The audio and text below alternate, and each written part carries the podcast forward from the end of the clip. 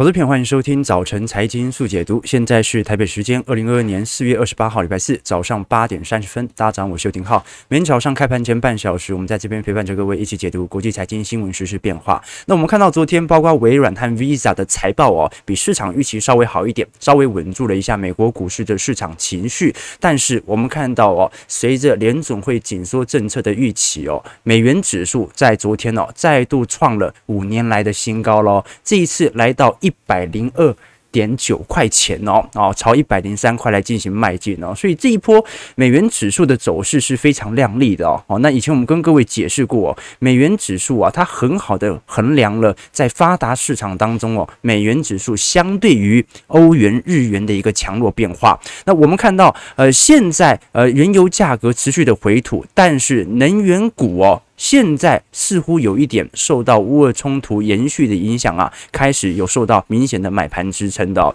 昨天纳指啊，曾经是一度大涨了一点七个 percent，但是后来啊，是全面的进行压回哦，也是收在了二零二零年十二月中旬以来的最低价哦。昨天纳指收在一万两千四百八十八点哦。那很难过的一件事情哦，费半虽然跌不重零点四九 percent 而已哦，但是昨天台积电 ADR。重挫二点七 percent 了，好，所以今天呢，肯定会有一些台积电所形成的系统性卖压啊。那随着持续的去估值哦，台积电很快就会来到呃，如果是以台币计价的话啊，台湾股票的话，就是五百块的关卡会不会进行突破了啊？那如果贯破。这个五百元的关卡啊，就如刚才我们的好朋友啊，这个聊天室里面的庄董讲的，到时候假的纯股族跟真的纯股族就来见真章了。那我们今天呢，就稍微拨出一点时间来聊一下美国股市哦，在过去两天所释出的财报啊，包括啊，在昨天所公布微软的财报啊，但包括阿发贝的财报啊，但是我们都很清楚啦，其实这一次是有好有坏哦，尤其大家十分关注哦，到底本波受惠于疫情的这些软软体股它的扩张幅度到底为何？但我们还是可以从其他指标来给各位做一些提醒和解析哦。我们看到这张图表哦，是标普五百指数历年来的平均跌势哦，从一九七五年来进行回推哦。那我们可以看到哦，这项指标哦，基本上创了一九七四年以来的新高。你说这项指标上半部这个一点五、二点零、二点五是什么意思呢？讲的就是如果标普五百指数啊开始产生明显的跌势。多久会止跌啊？可能有一个比较平缓的空单回补的力量，或者买盘的效应开始哦。那现在来看哦，几乎已经接近两天半哦。那历史上从一九七四年以来啊，从来不会。平均跌势拉到这么长的时间点，也就是说，本波的卖压的确在二零二二年呐、开始有非常明显的放大啊，这有点像熊市的感觉哦，就是反弹的时候抛售力度很大，而且反弹的力度却越来越小哦。也就是说，我们看到美国股市的散户投资者哦，过去两个年度哦，从本轮疫情开始哦。都是习惯性跟台北股市投资者很像，都是逢低买入，反正有拉回就买，有拉回就买。但是这个结构、这种步调，在今年似乎产生了一些变化。怎么说呢？我们看到这张图表啊，是彭博啊，针对像是先锋标普五百指数，就我们讲的 VOO 啊，或者这个标普五百指数的其他 ETF，像 IVV 啊，看到资金量哦，在二零二二年呐、有非常明显呐流出的一个。呃，资金意味在，这在过去我们看到二零二零年以来啊，几乎在股票市场当中是没有出现的。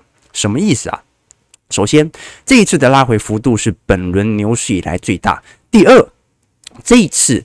股市拉回之后，散户接仓的意愿不像是前阵子前两年接仓意愿如此之强烈了哦，好，所以哦，这个美国股市也正在鉴别到底现在谁是真的纯股族，谁是假的纯股族。那么很快啊，随着台积电股价持续的下压，我们也即将要见真章了。那我们持续来看一下，在过去一段时间，我们看到科技股哦陆续公布自己的财报和财测哦，那因为时间因素啦，好，有可能我们现在正在这个。叙述的同时啊，可能脸书啊或者其他的科技股、全职股的财报也出炉了。那我们就稍微按照目前拥有的资讯来给各位做一些分析了。我们很清楚，随着全球货币宽松和科技进步的红利哦，美国股市在过去十年哦经历了超长牛市。那为什么我们不把二零二零年当作是牛市的终结？原因很简单，因为那是疫情造成的，根本就不是景气自然的高速下行所造成的，而且当时还在货币宽松，对吧？那其中呢，我们以 FANG 所代表的这个 FANG。科技类的公司最为亮丽哦，可是我们看到现在 FANG 指数当中的一个变化，几乎全部都是大跳水哦。我们看到苹果股价今年以来跌了一成三哦，它是全球最大的市值的股票，跌幅算轻哦，仅仅只有一成多。Amazon 跌了一成八，Google 跌了两成一哦，那这个总指数、金牙指数哦，跌了三成。那我们看到脸书跌了四成七，网飞跌了六成七哦，这是今年以来的绩效而已哦。如果你把去年十二月就开始的起跌段哈，把它列入的话哦，那可能跌幅还会持续的加大。所以，我们把科技股的表现呐来做一个总览，你会发现呢，大多数不管是晶片股还是软体股哦，目前所受到的承压力度都十分的大。我们看到像是网飞啊，近一年跌幅五成八，脸书三成七，然后最大回撤幅度啊，都已经来。到七成五成哦，这不只是衰入熊市啊，甚至已经列入熊市的 double，对吧？好，所以我们看到从加息预期下，成长股的吸引力开始有所下调。那我们过去一直在跟各位讲说，其实呃，我对于成长股并没有如此看化的原因来自于啊，它是本轮整个生产力长期驱动的因子。如果美国股市未来在创新高，难道你以为是可口可乐带领大家创新高吗？肯定是台积电嘛，肯定。定是辉达嘛，肯定是苹果嘛，肯定是这些科技型的全值股，所以这就值得我们来做一些关注了。到底如果本轮升息循环它就一路向上，难道成长股、科技股它就要跌到地狱吗？对吧？我们至少可以预估，假设未来经济没有大幅衰退的话，那联准会肯定就是往紧缩的政策方向走嘛。那难道难道它一直升，那科技股就要一直受承压吗？所以苹果就要跌到地狱吗？答案。答案是不是的？我们来看一张图表，来给各位做一些解析哦。这张图表啊，是美国科技股哦，相对于大盘走势以及实质利率并没有实然关系的一个图表哦。我们看到的黑色线哦，是纳斯达克跟标普五百指数的比值。也就是说，如果科技股相对于整个美国股市的大盘表现得更加强劲，那么这个比值这个数值就会向上走。那蓝色线是五年期 TIPS 啊，我们可以把它解释成实质利率啊，实质国债五年期国债利率的变化。那你可以发现哦，在二零一五年当时的时候啊，实质利率是不是就从一一年开始持续的走高？但是这段时间我们看到这个纳斯达克相对于标普五百指数走势更加强劲，什么意思啊？就是就算升息啊，你说股市涨那就算了，就算升息，科技股也会跑赢整个大盘。这个才是实质的变化。那为什么我们说科技股不管是升息还是呃降息，它都永远会赢大盘呢？原因就来自于美国的总产出当中哦，科技股啊实质创造营收获利的空间呐、它仍然是占了大部分。我们看到的红色柱状体哦，就是由于技术上的贡献所创造的营收。所以，我们各位还是要理解清楚一件事情，那就是。我们虽然知道过去十几年的美国股市创新高的龙井哦，有一个很大部分的因子是联总会撒了很多钱，然后没有流到实体经济嘛，啊，没有流到实体经济，那就流到股票市场嘛，流到股票市场当中，一定是投资那些看起来最有想象空间的股票，不可能去投资可口可乐，为什么？那。它的获利可期呀，你要去投资那些获利不可期、有着做梦空间的股票，所以资金就全部流到科技股了，这是一个因子，没错。但是我们还是必须理解啊，到底是什么样的原因导致全球的经济中长期在往前面的方向走？就是科技力量的驱动。所以熊彼特才讲讲出哦，真正能够让经济持续往前走的方向啊，就是。破创造性破坏就是科技的进步啊，这个就是我们现在所看到的一个方向。好，那现在当时被吹的泡沫太大的科技股，的确目前正在回撤当中。但是各位不用把它当成是一个在未来升息年所会列入一个相对比较空头或者弱势的股票。只要筑底啊，全球股市转好之后。科技股到时候飙涨的速度肯定会大于目前我们所看到的比较抗跌的能源股哦。那我们先从啊这一次美国的财报周啊，几项权值股来做观察。首先，我们看一下 Google 啊，Google 母公司 Alphabet 哦，在昨天凌晨也发布了二零二二年的第一季的财报哦。这次我们看到，像是中东和非洲还有欧洲的广告区的业务，其实都有放缓的迹象啊。那也这也跟呃国际的呃这个科技监管有关啦。我们看到 Google 整体的业绩哦，在第一季实现的总营收是六百八十亿美元，同比增长二十三趴，增幅哦已经是二零二零年底以来的最低哦哦，也就代表着目前 Google 哦，它实质的广告营收哦，比市场预期还要来得差劲哦。因为二零二一年的时候啊，当全球陷入疫情相关的封城措施早期的时候哦，当时有大量的资金涌入到这些软体股啊，开始做线上广告或者说线上的模式哦。而我们看到，包括 Google 的云端业务，包括 Google 的广告收入哦，我们看到在二零二二年的第一季啊。出现了明显下滑的迹象，哦，所以现在我们看到第一季哦，不是说它已经下滑了，而是我们第一次看到 Google 从过去十几年以来首次广告广告营收的下滑，这就值得大家来多做一些关注了啊。就是说，我们都很清楚，现在软体股啊，它的确处在一个去估值的区间，但是去估值哦，原本是认为它的增长预期比想象中来的低，但没想到。这一次第一季的广告营收已经比去年第四季还要来得低了哦，那我们就要看一下后续营收产业面的变化啊，这也是 Google 啊在近期受到比较明显卖压的卖压的主要原因。那我们看一下脸书 Meta，呃，值得一提的是哦，脸书在今年二月初的财报就已经爆过一次雷了，你看当天大跌二十六趴，然后爆大量下跌，对吧？啊，直接跳空哦，那当时市值是一度。蒸发两千三百七十亿哦，然后呃跌完之后，公司股价还是一度的走弱啊。现在今年跌幅已经扩大到四十六个 percent 啊。那我们先看一下 Meta 营收的变化啊，Meta 就是呃现在来看哦。它虽然它的营收的呃增率持续的下滑，但是它比预期来的好哦。为什么？因为市场从去年年底开始就对它的评价已经很差劲，所以早在去年啊，它的股价就有开始反映它未来营收的下滑了。我们看到这一次 Meta 预估今年一季度的营收会落在两百七十亿到两百九十亿，同比业绩增长是三趴到十一趴了。好，那呃现在。我们在这个录影的时间可能会刚好出来 Meta 的财报。现在我们看到的是市场预估的财测，应该不会差太远啦。那目前分析师一致预期是两百八十二亿，应该会比呃过去所预估的这个下降的速度稍微还来得好一点哦。那我们看到，其实 Meta 季度哦归属于股东的净利润，其实在过去从去年年末开始啊，就是有非常明显的下滑迹象。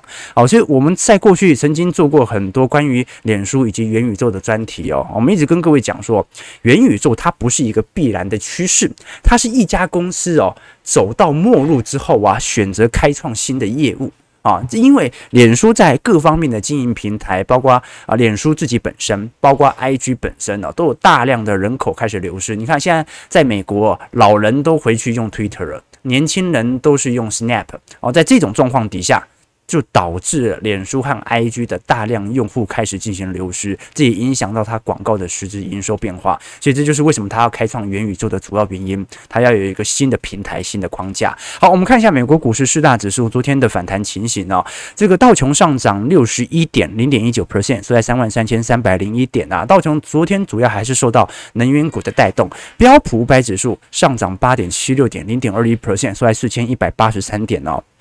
一样啊，都是碰到前波低点啊，啊，所以还是值得大家持续来关注一下，本波到底标普百会不会跌破前波低点呢？那只下跌一点八点零点零一 percent，是在一万两千四百八十八点啊，几乎没动，还留了一根十字线啊，上影线很重了啊，昨天涨上去又又卖下来了，然后看一下费半啊，费半昨天。小跌十四点零点四九 percent，是在两千八百九十八点哦哦。那昨天台积电 AD 啊重跌二点七 percent，好，所以压力十分的大哦。好了，那我们刚才聊了，其实美国股市财报好表现都不是特别好，我们聊聊好的好了。呃，昨天微软是上涨了四点八 percent 哦啊，拉动了标普五百指数的一个上扬哦。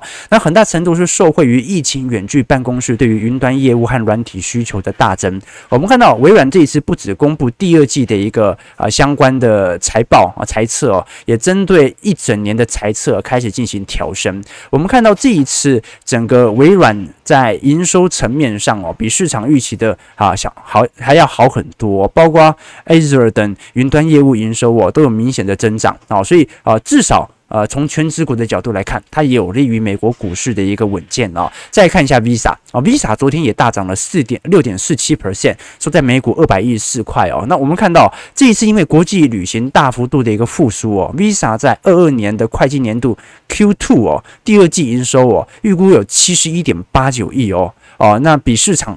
预期的还要好的非常多哦，所以现在公司预期啊，它就是属于后疫情时代的呃相关的利多股哦，就是疫情只要开始复苏，大家开始旅游，那对于 Visa 的签账的使用就会大幅度的上升哦，好，值得大家来多做一些留意的哦。好，我们继续往下看，今天我们要特别聊一下，因为昨天道琼比较抗跌，那有一个重要原因哦，是来自于呃昨天俄罗斯已经正式宣布了，针对这个波兰进行相呃保加利亚。这个和波兰已经率先宣布哦，因为在俄罗斯在四月二十七，就昨天哦，开始向这两国开始停止供应天然气之后哦，两国开始宣布更加强硬的措施啊，而这也导致着全球的紧张局势再度的一个释放。那我们也看到近期这个俄方啊，也有比较多关于核武动态的一些谈话哦，所以我们看到这次波兰在昨天发布的声明稿哦，表示说已经为俄罗斯切断所有的能源供应做好了充分准备。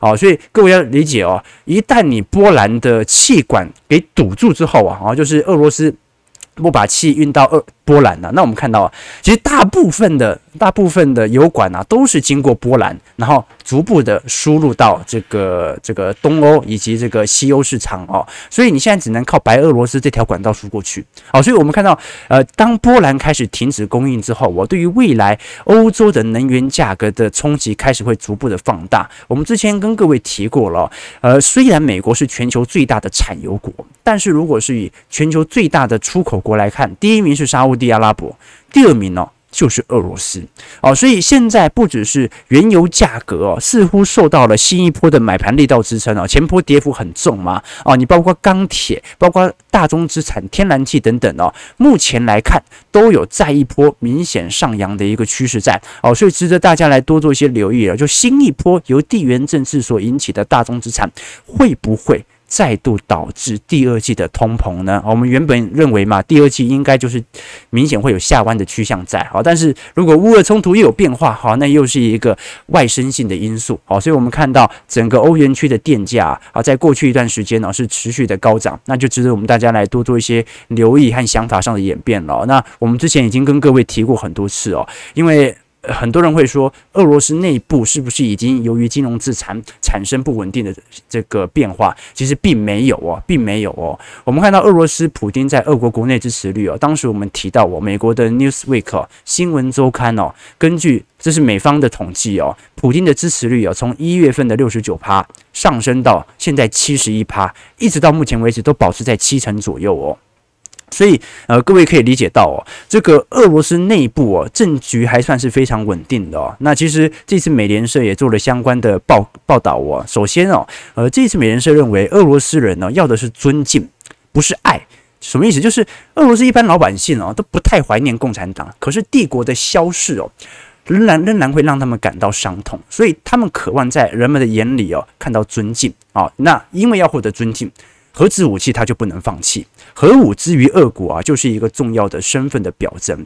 那其实啊，俄罗斯人呢、也是非常在乎西方媒体是怎么说他们的。这个莫斯科有一个网站啊，叫 Insomi，它就是专门把西方媒体啊对于俄国的评论翻译成俄文，成为俄国热门的网站。那俄国人当然也会批判自己，但是只有自己可以批评自己嘛。所以哦，现在的俄国人呢、他进行民调统计哦，有一种感觉，就是现在的俄国人只想过正常的生活，就像是一九五零年代的美国一样，越单纯越稳定越好。只要能够稳定生活，这个俄国人对于克里姆林宫那种滥权呐，还算是可以忍受哦。这个很多西方人会觉得说，一九九零年代是俄国民主复兴的时代哦，但是大多数的俄国人对于一九九零年代啊。啊，经济危机啊，那个时期呀、啊，太乱，都没什么好怀念的。有了民主又如何？有了民主，来来到的只是一个混乱而已哦。所以很多西方国家会认为，呃，当时俄国的总统啊，在一九九零年代的总统啊，叶尔钦很不错。但是如果从民调显示的话，俄国普遍都不喜欢叶尔钦，因为他酗酒，丢俄国人的脸。而且呢，他让俄国乱哄哄的，好，所以我们就可以理解到俄国目前的感受和心情哦，以及为什么普京的愤怒啊，累积了这么长一段时间，到乌克兰事件才开始爆发，好，所以我们现在就呃每礼拜四嘛，每个礼拜四我们都有抽书环节。为什么聊到普京这个人？因为我们今天要聊一本书哦，其实算两本书啦，叫做《文茜说世界典范人物》啊，第一集和第二集哦啊。这个因为股市现在不好嘛，大家就少看一些投资书，是吧？好，这两本书啊，都是文茜姐所写的历史人物的传记哦。呃，这当中啊，其实一本书也就写三个人。但是每一个人他都写得非常之深刻，所以其实这两本书我推荐大家。我们今天一样有抽书环节，但是我建议大家啊，如果如果啊对于历史人物有兴趣的话，可以直接买，还可以直接买啊。这本这两本书啊，对我来看的话，都是这个文笔很清练呐啊，就是写写看得很舒服啊啊，就有一点像是在看那种诗歌一样，好不好？而且我我还记得哦。呃，我上一次遇到文倩姐应该是三年前吧。哦，那个时候我很常去 T 台，就 TVBS 在内湖嘛。然后那个电视台的停车位很常满嘛，所以我很常哦，就骑机车就直接停隔壁的那个邮局啊，警察局就停在警察局旁边这样子哦。那我还记得是二零一九年吧。当时 T 台开了一档财经节目，就下午收盘之后会播，叫《财经大白话》。那个时候，呃，我几乎是每天去嘛。然后 T 台的化妆室是在三楼哦。那个时候，因为我们棚哦是比那个九点钟那个少康战情室提早半个小时开录，所以通常那个赵大哥哦就会带着他的贵宾狗，然后跟我们这些来宾一起说话嘛。然后那时候因为每每天去，所以基本上每天都看到。很多这个这个 TVBS 的前辈们哦，然后有一阵子，陈文茜小姐就我记得是每个礼拜一吧，她都会去上少康战情室，然后她在化妆间的谈吐我就很欣赏啊，就表面上是聊天，但是感觉她在跟我们上课，你知道吗？那我印象最深刻的一次哦，是有一次。这个赵少康赵大哥哦，在吃麦当劳，然后文倩姐看到就就骂了他一顿啊，说年纪那么大了还吃这种东西。后来这个赵大哥就去找自己的狗嘛，就稍微离开座位，然后我就亲眼看到啊，这文倩姐偷拿了他几根薯条来吃，我当时很震惊呐，我就想说，哇，原来知识分子也会吃垃圾食物啊。所以食色性也啊，那这本文件说世纪典范人物，他就是在探讨人性当中那些存在不变的东西，哪些因子驱动了这些这个成功人物？那其实一共有两本嘛，啊，第一本呢，他其实聊的是三位啊，就丘吉尔、戴高乐和罗斯福。那第二本呢是梅克尔。罗斯福夫人和杜鲁门哦，那因为文件姐她的文笔和她的习惯的叙述方式哦，会让你在了解这些历史人物的时候啊，心有戚戚焉。因为她其实你以为她在聊一个人物的传记，她其实在聊她的经验跟我们心中有哪些贴合的地方啊。所以其实我们这个出社会也一段时间了。深知啊，专业当然很重要，但是要在这个社会上生存，理解人性冷暖是一个重要的课题啊。这个很多人都知道哦。这个浩哥的大学专业是经济系，但是经济系我们当时还是可以选取自己的专业走向的哦。你比如说往企管啊，往商学啊，往这个会计啊、财政啊、个体经济、总体经济等等哦。那我当时就选了一个完全没人选的啊，叫做西洋经济思想史。啊，那学历史的嘛，那为什么呢？因为经济史很短啊，才两百年，然后我觉得读得很轻松啊，而且没有人在跟我这个专业进行竞争嘛。后来我毕业就大四的时候啊，出来开始做找 offer 嘛，然后第一份工作就是做这个产业研究员。嗯，当时的老板就问我说啊，他说：“哎，你这个专业感觉好像不太符合我们做研究员的专业啊，对不对？那你读历史的，你做得好金融业务吗？你以后每个礼拜要写研究报告哦。”我说：“我不仅干得好。”而且会比学金融的人干得更好。他说：“为什么？”我说：“第一，我们学历史的养成一种思维方式，就是你凡事都要讲证据。你看到一项数据，即使是白纸黑字放在那边，我们也会下意识地追问这个背后的证据是不是扎实。这就避开了很多有可能犯的错误。那第二，我们学历史的看任何一个事情啊，都会本能性的思考这个事实的形成过程，都会想要洞悉这个事情在发生发展的驱动力。这样一来，我们就比学那些财经系的人呐，多了两两个看问题的角度。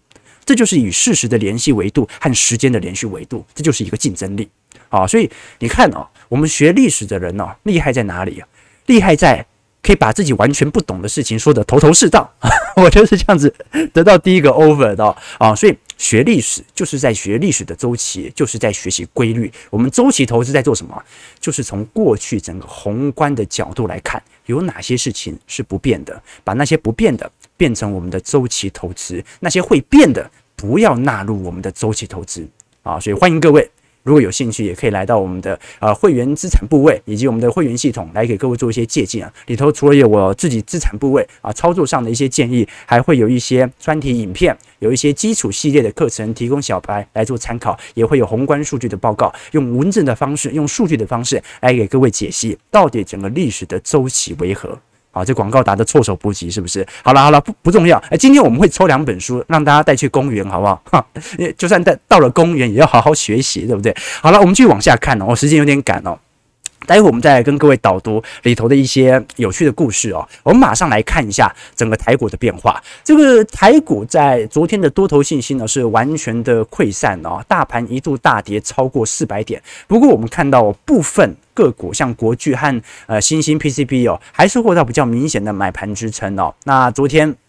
我们看到，其实外资已经连续四天进行大幅度的一个卖超了嘛？哦，那几乎已经快要碰到在十月份的低点位阶了。那如果以收盘价的话，其实已经算是跌破了。啊，台北股市在昨天成交量的呢，有放大到三千七百亿，所以爆量下跌，呃，但是也没有到前坡的那种四千多亿以上，所以换手的这个速度还不是特别的猛烈。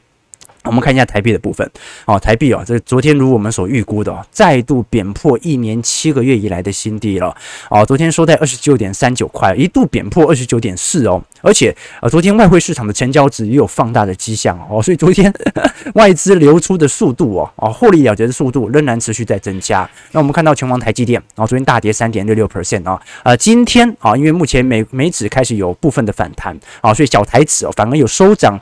十五点哦，啊，那全场昨天收在五百二十六块哦，这个台积电也算是一年四个月以来的新低哦，市值下滑到十三点六四兆。那你包括其他权值股啊，联发科、联电、台达电、日月光、联咏哦，也大跌两趴到三趴。好，那友达的保守的面板的这个景象哦，也导致股价持续的走跌，下跌四个 percent 啊，所以基本上没有人会认为今年台积电的 EPS 会衰退啦。然后，但是呃，所有人都很清楚。目前台北股市的承压来自于外资系统单的卖压，哦，所以这再度展现了一件事情，就是这个个股表现再好，都敌不过全球自然景气的下滑。我们从联发科的财报就可以理解了。我们看联发科股价过去一段时间呢，也是走了一个比较明显的空头排列哦。联发科昨天召开法说会啊，首季毛利率是突破五成哦，这是十二个十二年以来的新高。我们看到从毛利率的一个变化做观察。居然在二二年呢、终于达到五十点三个 percent，十二年新高。那照理来讲哦，如此亮丽的呃财报表现哦。不太可能会让联发科的股价跌成增压，所以我们就可以理解一件事情哦哦，那就是尤其在台北股市身上啊，研究财报对于中短期的股价的研究是没有太大的差别的。更何况哦，明明现在一二季哦，台币就在往一个暴贬的方向走，那对于美元兑换回台币的话，营收肯定联发科是会增高的哦。所以现在呃，联发科对于第二季的财测以及预估哦。目前预估季增率大概在三趴到十趴，年增率十七到二十五趴，毛利率四十七点五到五成哦，预估啊。可以保持在上季左右的区间，也就是说，在整个今年第二季到第三季呢，仍然是有非常明显的一个呃扩张格局的。那即使即使我们现在很明显知道，联发科现在最大的问题是中国景气的一个下滑。那现在哦，蔡立行的表示是说，联发科的确调降了今年全球手机出货量的预估，也自上季预估的年增率的一点三趴，现在降到零啊，也就是说今年应该是手机零成长。但是这不代表联发科目前的营收会受到剧烈性的影响，因为有很多签的单子早就已经签到今年第二季到第三季了哦。那包括他对于中国手机五 G 率的渗透率仍然保持着相对乐观的态势。所以蔡立行的想法是这样子啦，你只要熬过这一波中国的景气下行区间，未来所有市场都是联发科的。好，这个是目前我们所看到的一个景象哦。那另外一个法说就是联电啦。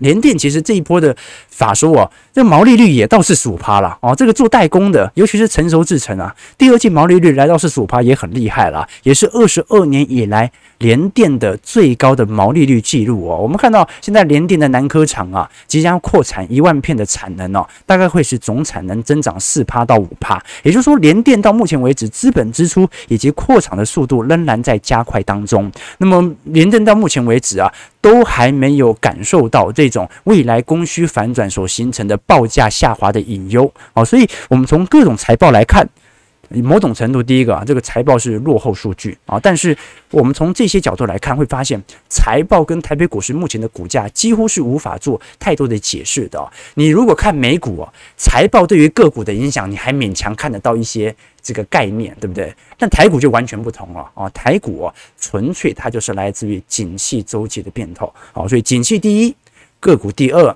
指标第三，好不好？好，最后了，早上九点钟了，我们看到台北股市上涨六十七点哦，啊，预估量能也不大啊，大概两千五百亿，收在一万六千三百七十点哦。那今天肯定就不用去公园看书了，是不是？好了，我们来聊一下这本书好了。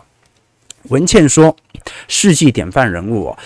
by the way 啊，讲个题外话啊，这个陈文茜小姐哦，她的这个在签书的时候啊，她其实都只签一个欠字啊，啊，这让我想到。以前我们办听友会，不是之前浩哥出书嘛，也有帮大家签书嘛，我都写三个字啊，还还签了日期，对不对？我想问，我怎么那么傻？为什么不签一个是浩字就好了？你看人家签书签的多简单呐！好，这题外话。好，那我觉得因为时间有限啊，我们没办法再导读更多了，我就念一段，呃，他想要在这本书当中啊，来给各位做一些表述的。他说，呃，我想为大家叙述的是一些。很特殊的世纪典范人物的故事，你可以称他们为伟人，也可以仅仅说他们是不凡的人。在他们的人生故事当中哦，我要各位看到的是他们的平凡，以及他们如何从平凡变成不平凡。伟人也有挫折，也要面对失败，这是我想要讲述他们故事的一个主要原因。因为我们就是他们，他们就是我们。啊，这这段话我觉得写得真好啊！其实我们所看到的这些伟人，或者我们敬仰的偶像啊，其实他们就是一般人，他们肯定有在经验当中啊，可以跟我们予以做一些对照的。我举一个故事啊，就是第一本书，他们他有曾经提到丘吉尔的故事哦。我们讲讲看丘吉尔在发迹之前的故事。其实丘吉尔一开始哦，他是一个贵族的小孩，然后他做了战地记者，然后他想要到处去看，所以他就到处到英国的殖民地啊去观察，然后有时候他到印度啦啊，读了大量的历史文献啊，然后呢又到非洲啊啊，然后到附到东南亚附近啊闲逛啊，然后有一次呢，他前往南非去采访这个英布战争啊，那当他在随行的英军的士兵当中呢，就被当时的南非的一个部落。给俘虏了，哇，那惨惨绝人寰呐！啊，就是原始部落当中把他们监禁在一个小地方，然后啊，就吃的啊、住的啊，啊都很不 OK。那丘吉尔虽然是当时是记者啊，但是还是被认为是武装人员哦，所以当时的布尔人就拒绝释放他。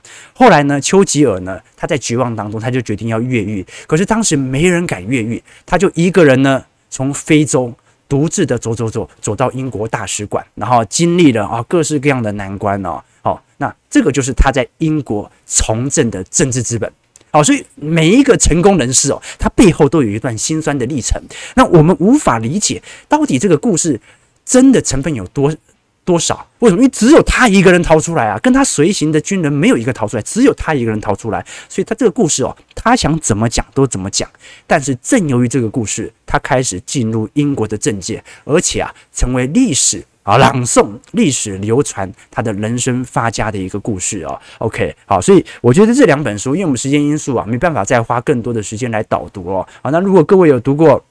文茜小组的文茜小姐的书籍都都可以理解啊，啊，她对于这个文字的掌握和敏感力度都是很强的，所以我们就在这边啊，稍微帮大家推荐一下她的书籍。我也欢迎各位啊，可以这个如果待会有兴趣的话，也可以留言啊来抽看看她的书籍啊，抽到了第一本你就去买第二本，抽到了第二本你就去买第一本，好不好？提供给观众朋友了啦，也留一下你对于这些节我们本节目的一些想法和借鉴啊，记得留一些小编喜欢听的话，好像比较容易抽中哦。好了，九点零。四分，我们看台北股市啊，现在目前还在上涨五十点左右做徘徊，就值得大家来多过多做观察了。有没有感觉啊？就是跌很多，反弹一点点而已啊，这个就标准的下降区间了，底底低嘛。好了，九点零四分，感谢各位今天的参与。如果各位喜欢我们的节目，记得帮我们订阅、按赞、加分享，也欢迎各位可以到我们的会员网站来多做一些浏览，来找寻一些符合你相关利益的一些文章啊。这个值得参考和借鉴啊！感谢各位今天参与，我们就明天早上八点半早晨财经速解读再相见。祝各位投资朋友今天看盘顺利，操盘愉快。